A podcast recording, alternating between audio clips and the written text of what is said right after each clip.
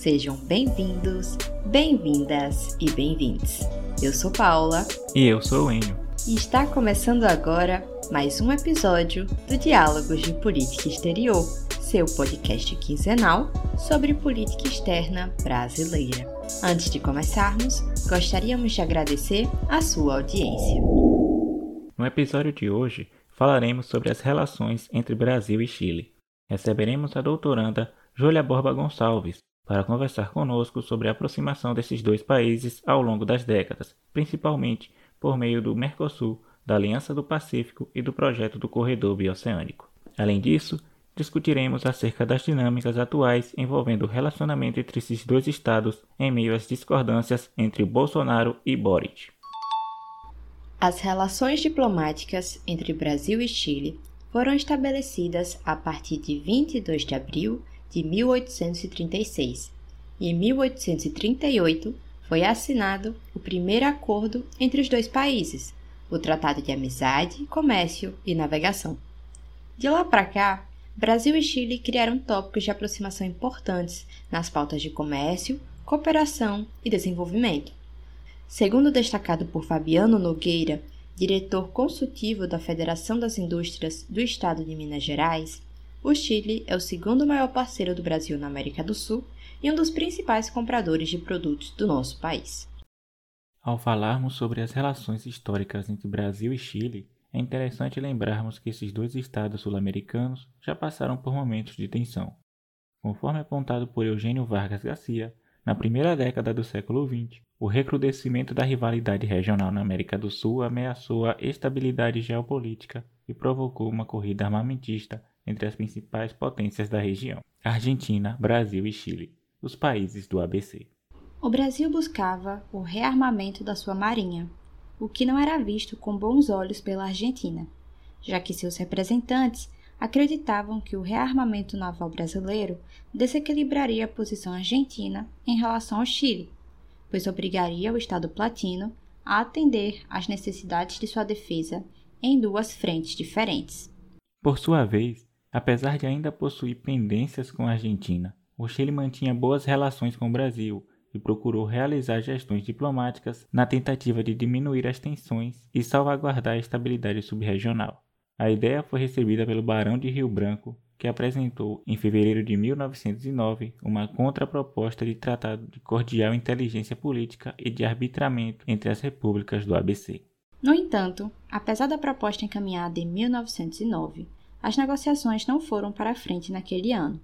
Foi apenas em 1915 que Argentina, Brasil e Chile firmaram um tratado para facilitar a solução pacífica de controvérsias internacionais, com o propósito de reafirmar a comunhão de ideais e interesses e consolidar suas relações de estreita amizade. Tal cenário teria sido viabilizado pelo início da Primeira Guerra Mundial, que levou a uma reorientação da indústria militar para o esforço de guerra nos principais países fornecedores e ao aumento das dificuldades econômico-financeiras nos países sul-americanos o que resultou na diminuição da competição por armamentos no Cone Sul. Na atualidade, um acordo importante entre Brasil e Chile envolve a construção do corredor bioceânico, explicado com mais detalhes ao longo do episódio pela professora Júlia Borba Gonçalves. Formado pelos governos nacionais do Brasil, Paraguai, Argentina e Chile, o projeto do corredor tem como metas contribuir para o desenvolvimento das oportunidades econômicas e sociais promovidas pela conexão interoceânica que se estende desde a costa do Brasil, passando pelos territórios do Paraguai e da Argentina, até chegar aos portos do norte do Chile. E alcançar a melhoria substancial da infraestrutura física, a facilitação do trânsito transfronteiriço e a agilização dos procedimentos aduaneiros, visando acelerar a circulação de pessoas e mercadorias entre seus respectivos países, para alcançar a alta eficiência logística, maior competitividade econômica e integração regional mais efetiva. Além disso, outro ponto de destaque nas relações entre Brasil e Chile é observado no âmbito do Mercosul. Apesar de o Chile não ser um dos membros fundadores do bloco, como o Brasil, e está colocado apenas como um Estado associado e não um Estado parte, não podemos deixar de levar em conta que a entrada do país andino no mercado comum do Sul facilita um estreitamento das suas relações com o Brasil. Ademais, vale destacar também a busca de uma aproximação entre o Mercosul e a Aliança do Pacífico, bloco que tem como um de seus membros o Chile. Em 2018, foi realizada a primeira reunião de chefes de Estado do Mercosul e da Aliança do Pacífico. Na ocasião, foi firmado um acordo para facilitar o comércio entre os dois blocos. Além disso, a reunião foi considerada pelos participantes como um contraponto ao protecionismo de Donald Trump, além de uma forma de estreitar a integração comercial na América Latina com foco em questões não tarifárias. O então presidente do Brasil, Michel Temer, afirmou que o processo de aproximação entre os blocos adquiria um significado especial na conjuntura da época e que em tempos de recaídas isolacionistas os países impunham a bandeira do livre comércio, da integração e da democracia ao firmarem o acordo. O presidente Michel Temer chegou nesta segunda-feira ao país e participa deste encontro que tem como objetivo a aproximação entre os dois principais blocos econômicos da América Latina. Na cidade de Puerto Vallarta, no México, a expectativa é grande para a primeira reunião entre chefes de Estado da Aliança do Pacífico e do Mercosul. Nos jornais e nas ruas da cidade, o assunto não é outro.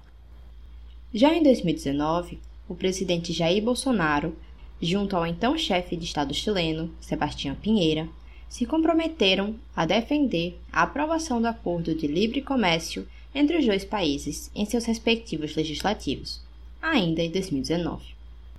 Os dois líderes haviam prometido intensificar a aproximação entre o Mercosul e a Aliança do Pacífico para uma área de livre comércio.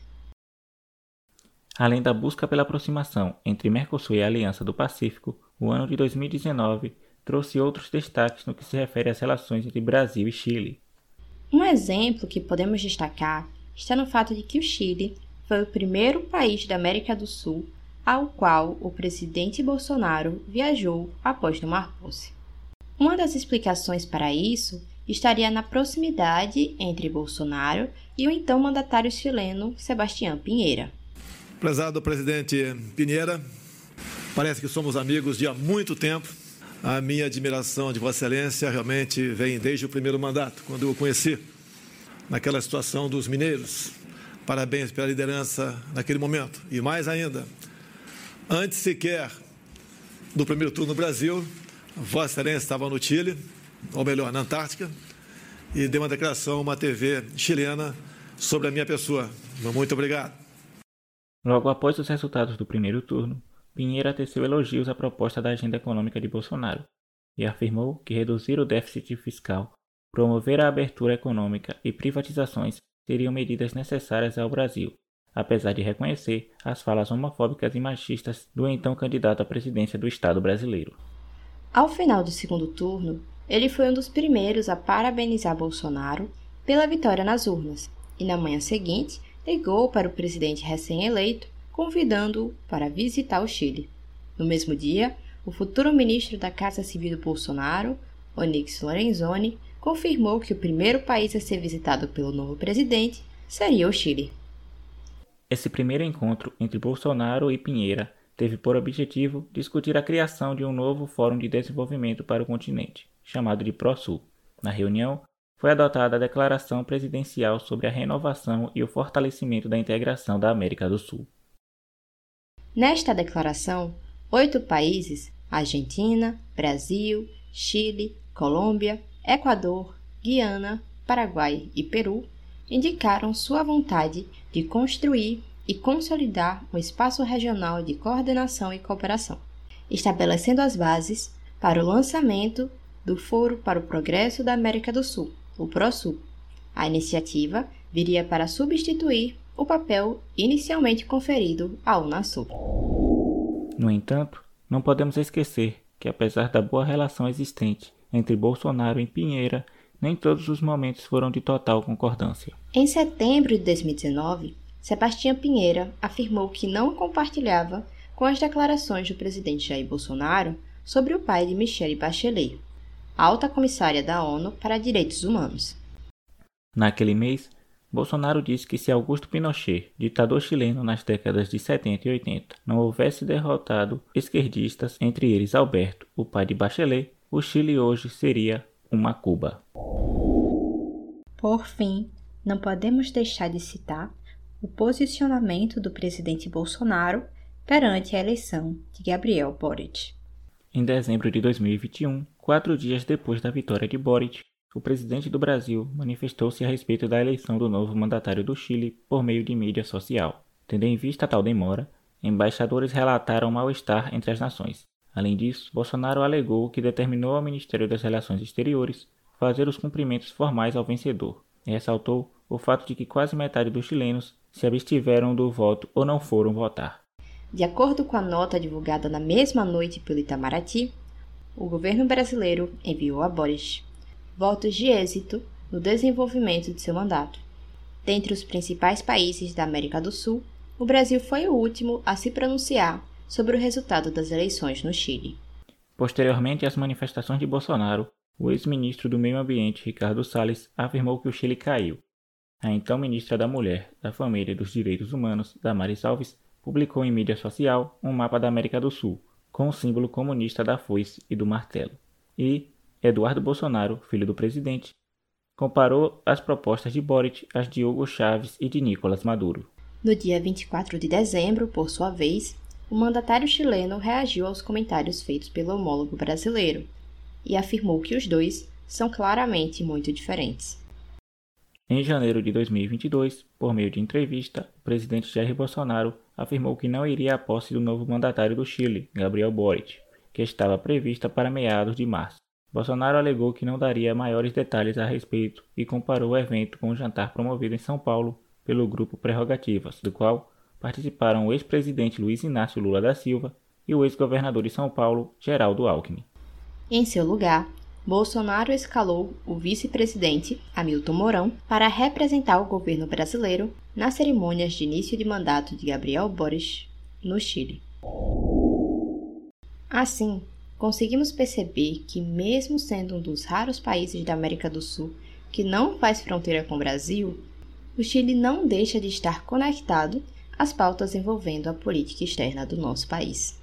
A relação de longa data entre os dois estados não se limita ao Pacto do ABC e abrange um leque de parcerias que apresentam suma importância para as duas nações. Além disso, mesmo que divergências ideológicas e eventuais desentendimentos possam estar presentes nesse relacionamento, o vínculo entre os dois estados se mantém, seja pela interação entre o Mercosul e a Aliança do Pacífico ou pelo ambicioso projeto do corredor bioceânico.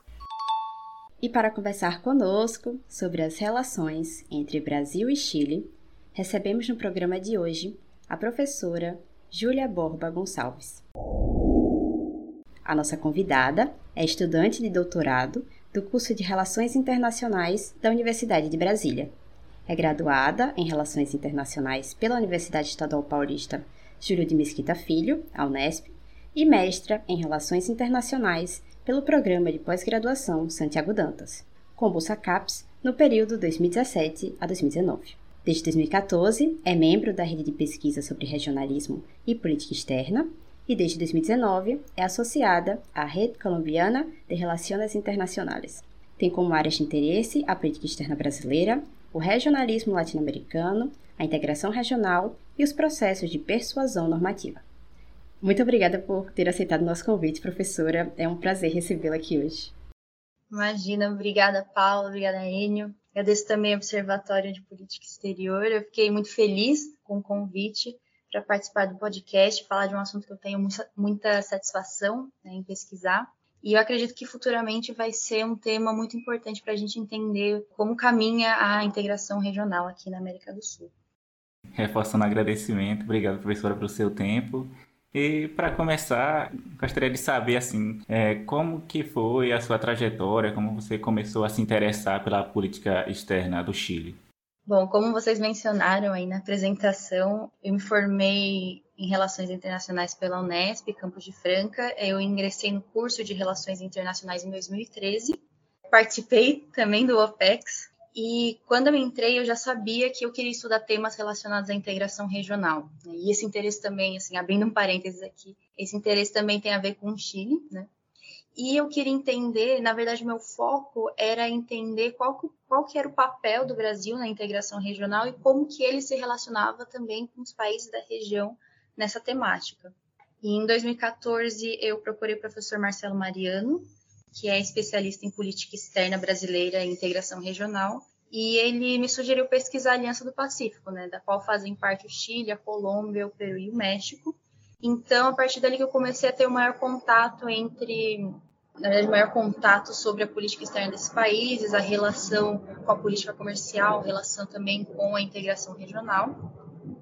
E para o mestrado, é, eu quis entender como que o Brasil lidava com esse outro bloco de integração regional, né, que até então entendia-se que rivalizava com o Mercosul, né, do qual o Brasil faz parte. O professor Marcelo também foi meu orientador no, no mestrado.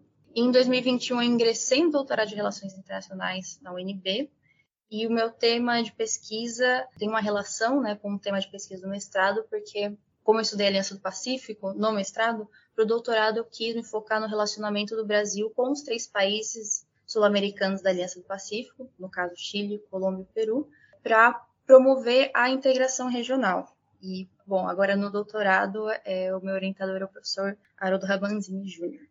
E por ter estudado a Aliança do Pacífico, a aproximação com o Mercosul, né, quem foram os promotores dessa aproximação, eu acabei tendo maior contato com a literatura sobre política externa do Chile. E aí eu publiquei alguns textos no Observatório de Regionalismo, que eu comecei a participar quando eu entrei no mestrado, e venho publicando também outros textos sobre esse nessa área, né, e esse, digamos, é o meu caminho em construção. É sempre excelente receber uma OPEXer e também um agradecimento ao Observatório Regionalismo, que também participa de ações aqui com o OPEX. E para falar um pouco mais de Chile, né, apesar de não serem vizinhos, Brasil e Chile apresentam relações de cooperação importantes no âmbito latino-americano. Dessa forma, professora, você poderia nos explicar como se desenvolveu a relação entre esses dois países ao longo dos anos? Bom, né, sobre o desenvolvimento das relações bilaterais, são 186 anos de relações diplomáticas, né? Não dá aqui num episódio de podcast para explorar todo esse desenvolvimento, mas eu vou me focar em alguns pontos que eu acho que são bastante importantes. Tem uma frase muito famosa do Barão do Rio Branco sobre as relações bilaterais, né, que os dois países têm uma amizade sem limites. E essa frase ela tem um duplo sentido, né? Porque sem limites, no caso, porque não compartilham fronteiras. E também tem essa característica de não ter limite nos temas e na abrangência, né, na intensidade dos temas que são tratados na agenda bilateral. É ainda mais interessante pensar que, por não compartilharem fronteiras, a agenda bilateral desses dois países tem também uma vocação regional. E isso pensando desde o Pacto do ABC, é, Argentina, Brasil e Chile, até os projetos que envolvem construir essa ponte entre o Atlântico e o Pacífico. E aqui eu cito o caso da aproximação Mercosul-Aliança do Pacífico, é, o corredor rodoviário bioceânico, a iniciativa Humboldt, né, que são iniciativas que o Brasil e o Chile têm um papel muito relevante e que acabam por envolver os demais países da região. As relações bilaterais, desde o início, foram marcadas pela cooperação e cordialidade. O Pacto ABC seria um exemplo disso, né, quando esses três países promovem a cooperação para afastar a possibilidade de conflito na região. E ainda mais o Chile, tendo saído fortalecido da Guerra do Pacífico, ele acabou se tornando uma peça-chave ali para naquele período conter influência da Argentina na região. E do lado chileno, né, cuja política externa sempre esteve marcada pela relação conflituosa ali com seus vizinhos, disputas territoriais e a própria guerra do Pacífico, o Brasil sempre foi percebido como o aliado mítico, né, como diz o professor e pesquisador Joaquim Fermandois. É, Entendia-se que o Brasil era uma espécie de último refúgio que o Chile poderia ter, né? E então o Chile buscou não colidir diretamente com seus interesses com os interesses do Brasil. Né? E um exemplo disso é avançando um pouco mais no tempo, quando o Brasil já tinha virado uma ditadura e quando o Salvador Allende assumiu o governo no Chile, ao mesmo tempo que ele buscava demarcar um posicionamento contrário né, à ditadura brasileira, o Allende teve o cuidado de não romper com as relações bilaterais. Né? Inclusive, é, ele mandou alguém mais moderado, do Partido Radical, que era da base aliada do governo, da Unidade Popular, para a Embaixada Brasileira. E aí, quando o Chile virou uma ditadura com o golpe de 73, os países passaram a ter uma relação bastante estreita. O embaixador brasileiro em Santiago, Câmara Canto, ele foi muito enfático em apoiar o golpe, de oferecer o reconhecimento imediato por parte do Brasil. Ele foi conhecido como o quinto membro da junta militar lá no Chile, e essas questões é, são bastante exploradas no livro do Roberto Simon, né, O Brasil contra a Democracia. Eu recomendo bastante esse livro para quem se interessa nas relações bilaterais entre o Brasil e o Chile. Né? Ele mostra também que alguns militares brasileiros tinham participado das sessões de torturas dos presos políticos do Estado Nacional do Chile, mas as relações bilaterais elas sejam em que sejam nos temas abordados e na intensidade né, que eles foram abordados, ganharam um impulso com o processo de redemocratização dos dois países. Um dos exemplos disso é a criação, em 91, 1991, do Grupo Parlamentar Brasil e Chile, e as sessões que tiveram posteriormente. Você tem ali o aumento das trocas comerciais, de investimentos, é, dos encontros bilaterais no nível presidencial, de posições conjuntas em defesa do multilateralismo, dos direitos humanos, das operações de paz, o apoio do Chile à aspiração brasileira de ocupar um assento no Conselho de Segurança. É, um outro ponto que marcou as relações bilaterais foi a decisão do Chile de não ingressar no Mercosul. Era algo que o Brasil queria, que o Chile se integrasse como membro pleno do Mercosul. Foram feitas negociações para que isso ocorresse, mas essas negociações elas foram interrompidas quando o Chile anunciou que negociaria um tratado de livre comércio com os Estados Unidos. Isso acabou sendo um balde de água fria né, para o Brasil, até mesmo pela forma em que ficou sabendo que o Chile não ingressaria no Mercosul, que foi com esse anúncio do Tratado de Livre Comércio com os Estados Unidos.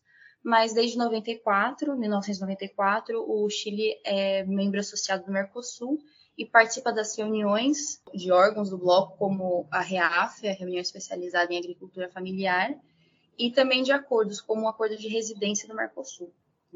E aí aproveito aqui também para mencionar os resultados da minha própria pesquisa, que é a aproximação entre o Brasil e o Chile ganhou um novo impulso com a proposta do Chile de promover a aproximação entre o Mercosul e a Aliança do Pacífico a partir da política Convergência na Diversidade. Né?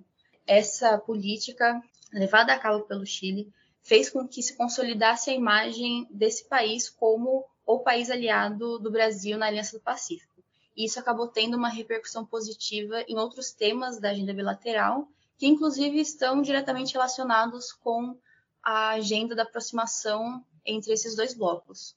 Professora, você citou agora, né, nessa última parte, essa aproximação que se deu a partir do Mercosul e da Aliança do, do Pacífico. Você tinha dito, né, que teve, tinha essa relação dos dois países e o Chile acabou se associando ao Mercosul, então você acabou iniciando, mas eu gostaria, a gente gostaria de saber como é que essa, essa aproximação foi se desenvolvendo mais, sabe? A aproximação através das, desses grupos, através do Mercosul e Aliança do Pacífico.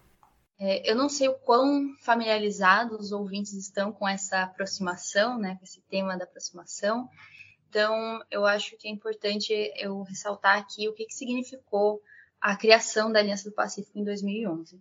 Ela surgiu nesse ano com a proposta de ser um bloco mais aberto que promoveria tratados de livre comércio como estratégia da inserção internacional dos países, né, que fazem parte da Aliança Pacífico. Então, essa característica é, naturalmente fez com que se entendesse que a Aliança do Pacífico e o Mercosul rivalizavam ali na integração regional, é, que haveria uma disputa de projetos de integração regional na América Latina. É, e o Brasil, até 2014, tem uma postura mais cética e distanciada da Aliança do Pacífico. Quando assume o governo da Michelle Bachelet, e isso já no seu segundo mandato, a postura do Chile é que esses dois blocos não poderiam estar de costas um para o outro, que não poderia ter essa rivalidade. Então, a partir da política Convergência na Diversidade, o Chile buscou construir uma agenda em comum, onde os dois blocos pudessem trabalhar conjuntamente essa política ela não tinha uma agenda fechada, não tinha uma agenda definida. Ela partia de um diagnóstico de que esses dois blocos não poderiam ter essa rivalidade entre si, que era algo que se discutia é, não só academicamente, mas nos jornais. Se vocês procurarem, mais ou menos nessa época, por Aliança do Pacífico, nos jornais brasileiros, vocês vão ver que existe ali uma discussão se a Aliança do Pacífico deveria ser um modelo que inspirasse o Mercosul, né? Então, ela vem desse diagnóstico que os blocos não poderiam estar distantes um do outro, né? não poderiam promover essa rivalidade, essa fratura né, na integração regional. E isso possibilitou que de 2014 até 2018, o Mercosul e a Aliança do Pacífico é, trabalhassem conjuntamente, né? e conseguiram chegar em uma agenda de trabalho conhecida como plano de ação.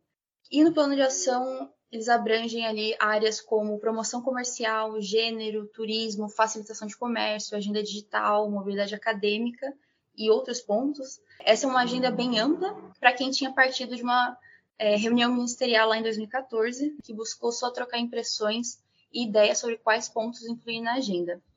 E a convergência na diversidade, ela também teve um lado de aproximar não só os blocos, né, o Mercosul e a Aliança Pacífico, mas também aproximar o Brasil do Chile, pois naquela época tinha uma leitura de que os, os países, né, o Brasil e o Chile, estavam distantes da, no relacionamento bilateral.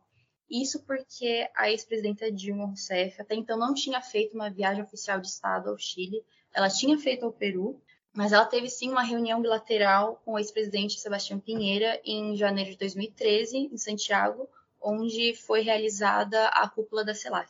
E a partir dessa aproximação entre o Mercosul e a Aliança Pacífico, também surgiram outros temas da agenda bilateral. Né? Surgiram o Corredor Rodoviário Bioceânico, o projeto Humboldt, a iniciativa Humboldt, é o Acordo de Livre Comércio Brasil e Chile, as reuniões do mecanismo 2 mais 2, que são as reuniões entre o Ministério de Defesa e o Ministério das Relações Exteriores. Tem também o um aumento dos encontros bilaterais entre os ministros de Relações Exteriores e os presidentes. De 2000 até 2021, o Chile foi o quinto país da região a ter mais encontros presidenciais com o Brasil. Né? E de 2012 a 2021, que é um período em que você tem uma, é, um baixo protagonismo do Brasil na região, é um período, inclusive, que a gente está discutindo agora sobre não ter uma política externa, não ter uma política externa para a região, de não apoiar a integração regional e a cooperação regional, né? Mesmo nesse período, os encontros com o Chile foram dos que mais aumentaram. Então, assim, para digamos fechar esse panorama, se me perguntassem se eu acho que essa política foi bem sucedida, eu diria que sim, porque ela conseguiu fazer com que os dois blocos sentassem, conversassem entre si e estabelecessem uma agenda conjunta e que o Brasil e o Chile estreitassem o relacionamento, o relacionamento bilateral e também consolidando a imagem do Chile como um aliado do Brasil. É muito curioso, professora, perceber a evolução dessa relação bilateral entre Brasil e Chile, até porque, como a gente, quando a gente estuda sobre política externa brasileira, os países da região que a gente acaba normalmente citando mais são a Argentina, Argentina principalmente, mas Uruguai, Paraguai por conta do Mercosul. E falar um pouco mais sobre o Chile é muito interessante, até porque ele não está tão próximo de nós. Então, lembrar que temos relações importantes é, é muito interessante. E falando sobre os debates recentes, nós vimos que recentemente o Twitter da Embaixada do Brasil no Chile fez uma publicação sobre o corredor bioceânico, que até você comentou na resposta anterior, expressando que a iniciativa seria uma de grande oportunidade para o desenvolvimento do Chile.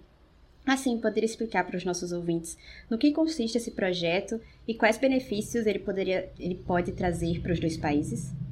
Bom, como eu mencionei um pouquinho antes, né, o corredor rodoviário bioceânico ele está, de certa forma, relacionado à aproximação entre o Mercosul e a Aliança do Pacífico. É, ele é um projeto de integração física mas também engloba outras questões, que eu já falo mais adiante. É, e ele vai conectar o Oceano Atlântico ao Oceano Pacífico, né, sendo um corredor bioceânico, passando pelo Brasil, através do Centro-Oeste, pelo Chaco Paraguaio, pelo Noroeste da Argentina e a região norte do Chile. O corredor tem um grupo de trabalho que foi institucionalizado em 2015 com a Declaração de Assunção, em que foi destacado que esse é o projeto que vai facilitar a aproximação entre o Mercosul e a Aliança do Pacífico. E são cinco meses de trabalho: turismo, universidades, produção e comércio, procedimentos aduaneiros e logística de transportes. Esse corredor vai trazer aos países é a diminuição dos custos de exportação para os mercados asiáticos. A gente sabe que esses mercados, principalmente da China, têm um peso muito importante na economia global, que a China vem estreitando as relações com os países da América Latina, que a China hoje é o principal parceiro comercial do Brasil, então, ao invés de exportar esses produtos brasileiros pelos portos no Atlântico, é, eles poderiam sair pelos portos do Pacífico. Né? E por isso que a relação com o Chile é muito importante nesse aspecto. Para o Chile, esse projeto realiza, digamos, concretiza um entendimento antigo de que o Chile é a ponte entre a América Latina e a região asiática. Né? E esse, o Chile, que já está posicionado no Pacífico, né? desde 1990, vem construindo uma rede de acordos e contatos com essa região. Né? A região Ásia-Pacífico é hoje a prioridade na política externa do Chile e que agora não só reforça essa ideia de ponte entre duas regiões, mas utiliza no discurso diplomático a expressão de que o Chile é a porta de entrada na América Latina.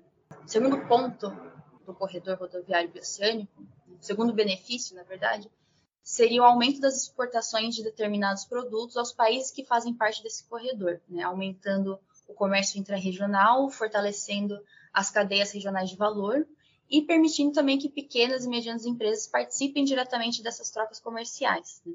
E um terceiro ponto, que é um dos aspectos mais relevantes desse projeto, é que as, tanto as regiões chilenas quanto as províncias argentinas, os departamentos paraguaios e o estado do Mato Grosso do Sul, que estão diretamente envolvidos no grupo de trabalho, possam participar e apresentar suas demandas.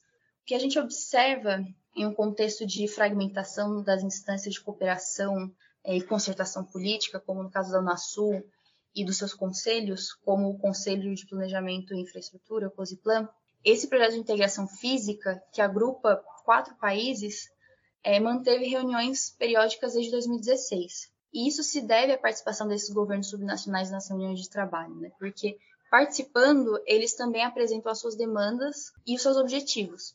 Claro que a participação dos governos nacionais é muito importante para que esses projetos possam ir para frente, mas são esses governos subnacionais que dão a resiliência desse projeto no contexto de fragmentação na região porque são quando os governadores, deputados e prefeitos participam ativamente dos grupos de trabalho ligados ao corredor. Né? E desde a perspectiva da paradiplomacia, essas regiões, departamentos, estados províncias realizam um objetivo muito antigo, que é o de garantir acesso ao centro-oeste, do, do centro-oeste sul-americano ao Pacífico, né? E promover a infraestrutura internamente e reduzir o distanciamento dessas regiões dos centros nacionais. Todas essas, regi essas regiões, províncias, departamentos e estados participam da Zicosur, que é a Zona de Integração do Centro-Oeste Sul-Americano, e experimentam o que alguns pesquisadores da área de, da paradiplomacia definem a condição de dupla periferia. São regiões periféricas em relação às capitais nacionais, e os seus países são periferias no sistema internacional. Então, esse projeto ele é de suma importância para o Brasil e para o Chile, porque sendo um corredor bioceânico, né, em que o Brasil representa o lado Atlântico e o Chile o lado Pacífico, esse projeto é central na agenda bilateral entre esses dois países. Eu achei muito interessante, eu mesmo, eu mesmo desconhecia o, o projeto e escutando agora você falar, dá para ver que tem grandes aspirações e é, vai ser muito importante né, para os dois países. Então, para finalizar o episódio, gostaríamos de fazer mais uma pergunta, que talvez tenham duas embutidas. É, professora, no texto Evolução de las Relaciones Bilaterales entre Brasil e Chile, desde a política, convergência em la diversidade, Peço desculpas pelo portunhol. O texto estará nas indicações do episódio. Inclusive, você já o citou, né?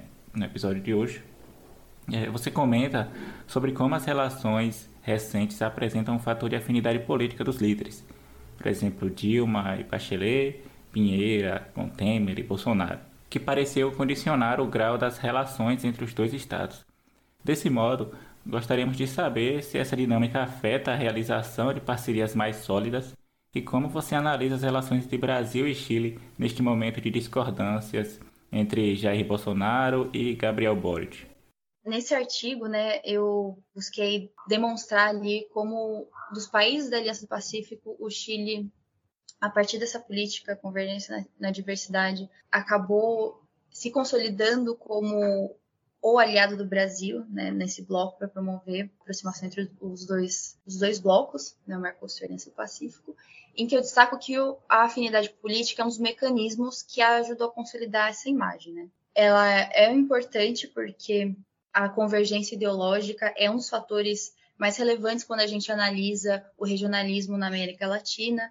É um fator que incide diretamente na definição das agendas bilaterais e dos projetos que os países vão promover conjuntamente, né? Por exemplo, não dá para pensar que o presidente Jair Bolsonaro iria assinar um memorando de entendimento sobre o intercâmbio de documentação para o esclarecimento de graves violações aos direitos humanos, né, com o presidente chileno Gabriel Boric. É, esse documento ele foi assinado pelas ex-presidentas Dilma Rousseff e Michelle Bachelet. Isso também expressa a afinidade política e convergência de valores de ambas, que foram vítimas de ditaduras militares. Né? A afinidade política é importante, mas ela por si só não é suficiente. Porque em 2017, quando estava Bachelet no Chile e o Michel Temer aqui no Brasil, é, não existiam afinidades políticas entre os dois. Né? A Bachelet veio no Brasil em 2017 para assistir o jogo das eliminatórias da Copa do Mundo e ela não teve uma reunião com o Temer. Ela teve uma reunião com o Alckmin, teve com o ex-secretário-geral do Itamaraty da época, o Marcos Galvão, mas ela não teve uma reunião com o Temer.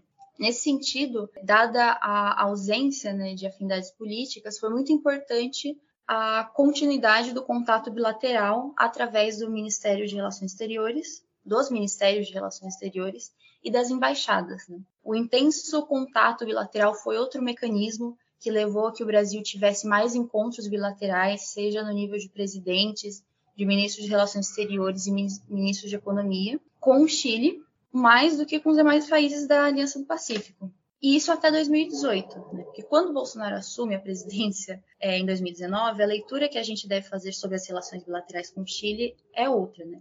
Isso é num contexto de ascensão das direitas populistas, ou também direitas neopatriotas, como definem os professores e pesquisadores Camilo Lopes e José Antônio Sanaúja. E por que, que eu digo isso? Porque apesar de continuar com essa aproximação né, que já vinha de antes também com o fortalecimento das relações bilaterais, porque o Chile foi o primeiro país sul-americano a ser visitado pelo Bolsonaro, a gente tem que entender que as relações bilaterais nesse período são muito marcadas pela imagem que o Bolsonaro tem do Chile. E a visão dele, e é isso que eu tenho pesquisado atualmente, é que o sucesso econômico do Chile se deve ao Pinochet. Essa é uma fala que ele repete há muito tempo, que não foi uma ou duas vezes. Só que esse sucesso da política comercial e hoje há um debate interno no Chile sobre isso, não é da época da ditadura militar, é da redemocratização do Chile, porque foi quando começou até a modernização da política comercial. Tanto é que no Chile, quem defende a política comercial, seja da centro-esquerda ou da direita, diz que essa é uma política de Estado de 30 anos. Só que 30 anos daqui para trás não é 1973, é 1990 com a redemocratização. O Chile era um país isolado diplomaticamente no período ditatorial. E a estratégia de tratado de livre comércio não é dessa época, é a partir de 1990. Mas o Bolsonaro ele atribui esse sucesso ao Pinochet porque foi um governo militar e ditatorial que impulsionou. É por isso que a gente tem que entender e é esse o, o, argumento do que eu venho pesquisando agora, que quando ele fala que as forças armadas são o último bastião contra o socialismo, é porque elas são capazes de promover o neoliberalismo. E que o Chile é o claro exemplo que ele tem disso. Né? Geralmente, quando ele fala de Chile, ele fala sobre sucesso econômico, sobre a economia chilena. E ele sempre tenta relacionar esse sucesso econômico com o legado do Pinochet. Isso para elogiar e também para atacar quem se opõe a ele. E o que a gente observa hoje, né, com um presidente brasileiro e chileno em lados totalmente opostos, é a ausência dessas afinidades políticas. Mas existe sim o contato, só que por outras vias bilaterais, né? Você tem ali, e é importante sinalizar que tem ocorrido encontros entre o embaixador do Brasil no Chile com o subsecretário de Relações Econômicas Internacionais, com a subsecretária de Relações Exteriores, com a ministra de Minas e com o ministro de Educação. E esse é um tipo de contato que se tem que ter, apesar dos governos de turno. Né?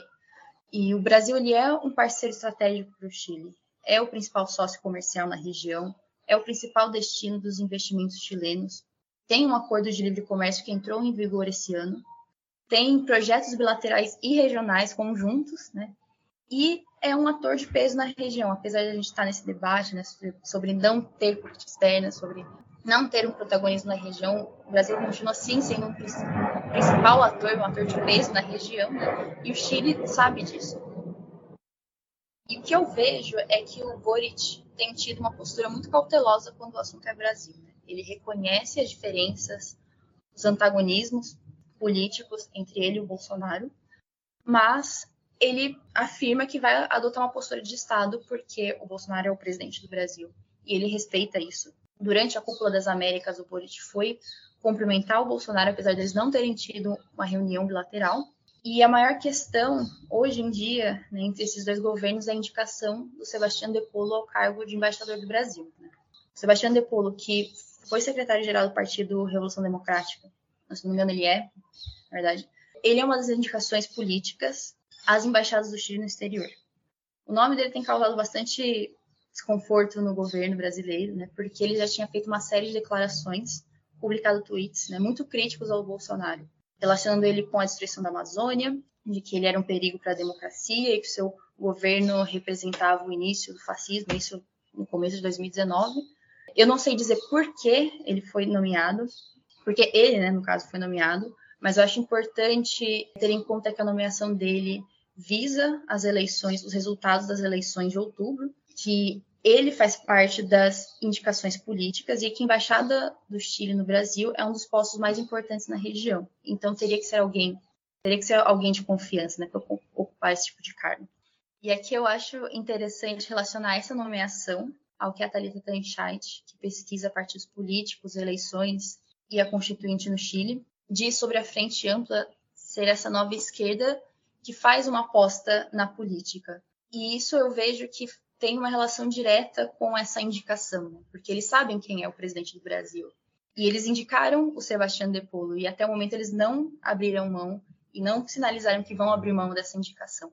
E eu acho interessante também é, ter em conta o que o ex-ministro de Relações Exteriores do Chile, o Heraldo Munhoz, falou sobre essa situação, né, de que seria muito difícil encontrar alguém, isso sabendo que esse cargo teria que, teria que ser alguém de confiança. Né? Seria muito difícil encontrar alguém da mesma geração e da mesma militância política do Boric e que não tenha posturas duras contra o Bolsonaro.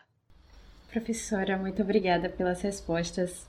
Eu tenho certeza que todo mundo que está nesse episódio vai aprender muito mais sobre o Chile. Eu aprendi muito mais, descobri coisas que eu não sabia. Então, muito obrigada mais uma vez pela participação, foi muito enriquecedor e esperamos recebê-la em outro momento no futuro. Obrigado, professora.